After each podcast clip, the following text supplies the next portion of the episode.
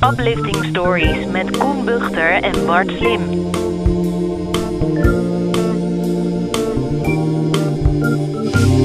Hey Koen, Hey Bart. hoe is het jongen? Ja, met mij gaat het perfect. Ondanks de coronatijd. Ik zie zoveel mooie dingen om me heen gebeuren. Misschien wel juist dankzij mensen die elkaar helpen. Jongeren die ouderen helpen met boodschappen.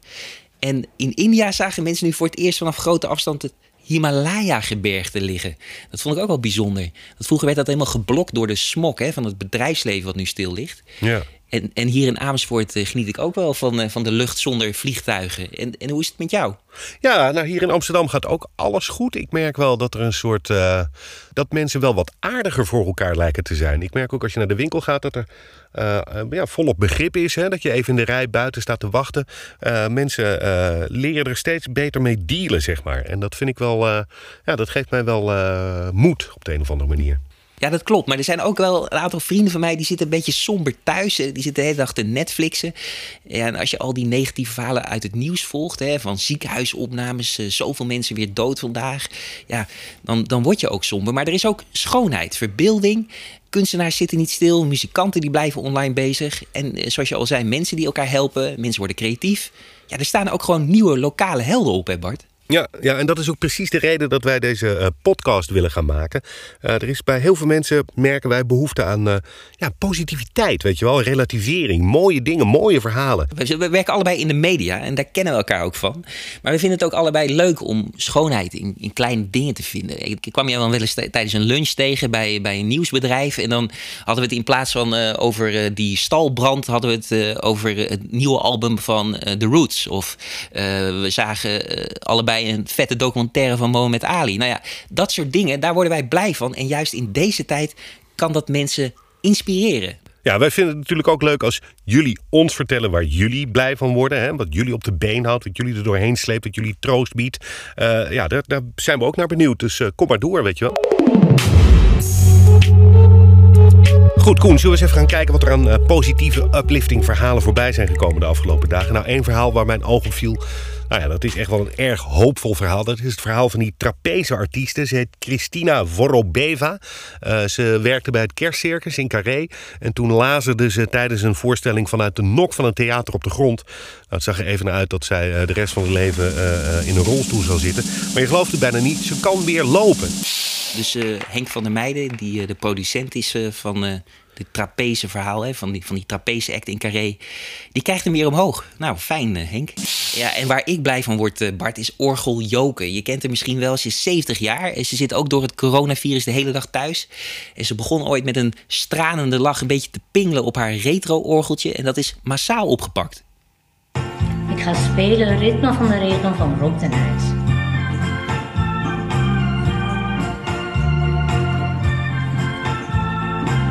Dit werd dus eh, ook tot uh, Jokers eigen grote verbazing een enorme hit via Instagram. Dan ben je 70 jaar en dan ineens krijg je tienduizenden likes. Maar het leuke is dat nu jonge muzikanten het deuntje weer hebben opgepikt. En dan klinkt het ritme van de regen ineens heel cool.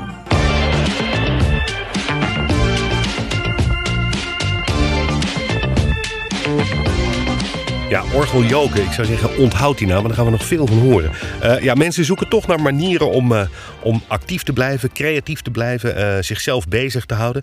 Ik las al ergens dat de bordspellen en de legpuzzels werkelijk niet aan te slepen zijn. Het blijkt nu ook dat rolschaatsen populairder is dan ooit. Mensen die kopen ze of die halen hun oude rolschaatsen uit het vet.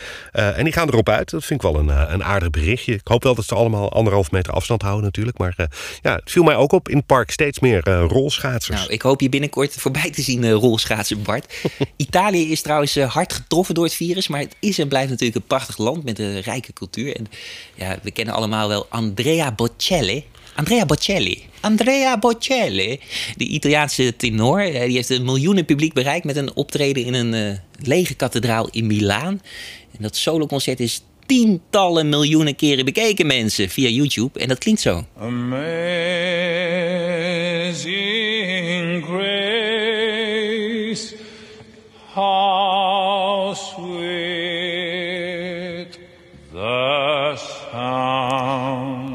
Trouwens, Bart, ik vraag me wel af, die Bocelli, die is toch blind? Ja, dat klopt. Ja, ja, ja. Zullen ze het hem eh, hebben verteld dat er geen publiek in de zaal zat? Je ziet inderdaad dat, dat muzikanten bepaald niet stilzitten. Sommigen zijn druk aan het schrijven, aan het componeren. Eh, anderen nemen een filmpje op. Ik zag een mooi filmpje voorbij komen van Rico. Hè, van, hij is van de, van de hiphopgroep Opgezwollen. En hij heeft een filmpje opgenomen waarmee hij zijn mede-zwollenaren eh, een hart onder de riem wil steken. Even luisteren. De hele wereld in strijd. De vijand is een virus. Wie had verwacht dat het nu ook ineens hier is? Zwolle. De straten leeg, winkels dicht. Een onwerkelijk gezicht.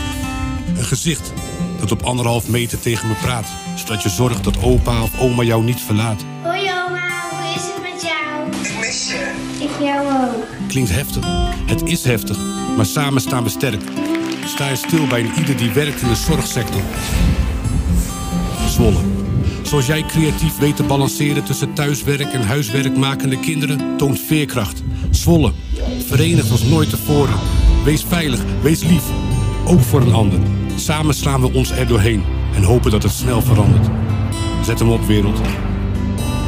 Zet hem op, Zwolle. Wat je ook heel veel voorbij ziet komen, dat is nu van die filmpjes van verlaten plekken. Hè? Plekken in Nederland waar het normaal gesproken heel druk is. Ik heb ze al gezien eh, van, eh, van de Efteling. Ik geloof dat Hart van Nederland elke dag een drone boven een deel van Nederland laat vliegen. En dat levert vaak ook hele vervreemdende beelden op. Hè? Van plekken waar normaal gesproken zwart van de mensen ziet, maar die nu, dus helemaal verlaten zijn. Ik, eh, ik heb meerdere filmpjes al voorbij zien komen van mijn stad, Amsterdam. En een van die filmpjes was voorzien van een heel mooi gedicht. Moet je even horen. Geen stad kan zo mooi zwijgen als Amsterdam. Waar ze eerst bulderde en ruiste, klinkt er nu enkel gefluister. Krast een tram stilletjes door verlaten straten. Waar eens alles leek te gillen, ligt ze nu verstild en gewillig te wachten. Glimlacht ze met de bochten van haar grachten en alles klinkt hier zacht. Ze vraagt zich af. Ziet niemand hoe ik steeds naar ze lach?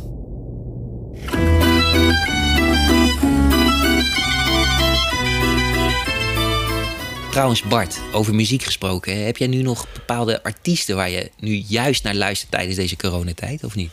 Nou, wat mij opvalt, en dat heeft misschien ook een beetje te maken met het mooie weer van de afgelopen tijd, is dat ik heel veel reggae luister. En ik eh, kwam er het weekend eigenlijk achter dat eh, reggae eigenlijk de, de enige muziekstroming is waar bij mij nooit eh, de verzadiging optreedt. Ik heb bij heel veel andere muziekstromingen, hip-hop of soul of jazz, dan is het op een gegeven moment wel welletjes geweest. Maar reggae, daar kan ik echt de hele dag door naar luisteren. Ah ja, het is ook wel lekker ontspannen. Ik heb zelf dat eh, meer met een nieuw wavebandje uit Nederland. Ken jij Spectral Display? Nee, nooit verhoord. Nou, die maakte onder andere dit liedje.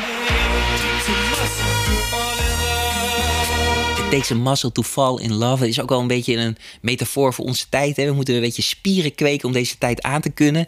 En tegelijkertijd eh, gebeuren ook dus zoveel mooie dingen. En we blijven dat delen, hè Bart? Hoe ziet de komende week er voor jou uit trouwens? Uh, nou, ik ben toch, ik heb het heel lang weten uit te stellen. Ik ben een beetje begonnen met klussen in huis.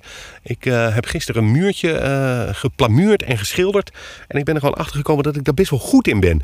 Ik was echt met een plamuurmes aan de gang. En toen heb ik allemaal gaten gedicht en mooi opgeschuurd en schoongemaakt en geschilderd. En toen keek ik er met heel veel tevredenheid aan het eind van de dag. Dacht ik, ja, ik heb vandaag echt iets gemaakt. Ik merk gewoon dat ik daar best wel veel voldoening uit haal. Gewoon het schilderen van een muurtje. Ik had nooit gedacht dat ik dat ooit nog eens hardop zou zeggen. Uh, maar er staat voor vandaag ook weer een muurtje op het, uh, in de agenda. Dus uh, ja, ik hou me op die manier bezig. waarschijnlijk ook de komende week. Oh ja. ja, ik laat mijn vriendin dat doen. Want die wilde onze muren terracotta hebben. Ah, ja. Maar nu heb ik, uh, nu heb ik een roze tuin ineens. het, was niet helemaal, het was niet helemaal terracotta. Nou ja, ik ben ondertussen ook mijn archief aan het induiken om dat een beetje op te schonen. En ik heb trouwens als verslaggever allerlei mensen geïnterviewd. Van uh, Theo van Gogh tot Johnny de Mol. En van Acta en de Munnik tot uh, Max Verstappen. Nou, misschien vind ik nog wel een paar uplifting pareltjes. En die hoor je dan in onze volgende podcast. Ja, blijf dus vooral luisteren naar de Uplifting Stories podcast van Bart en Koen.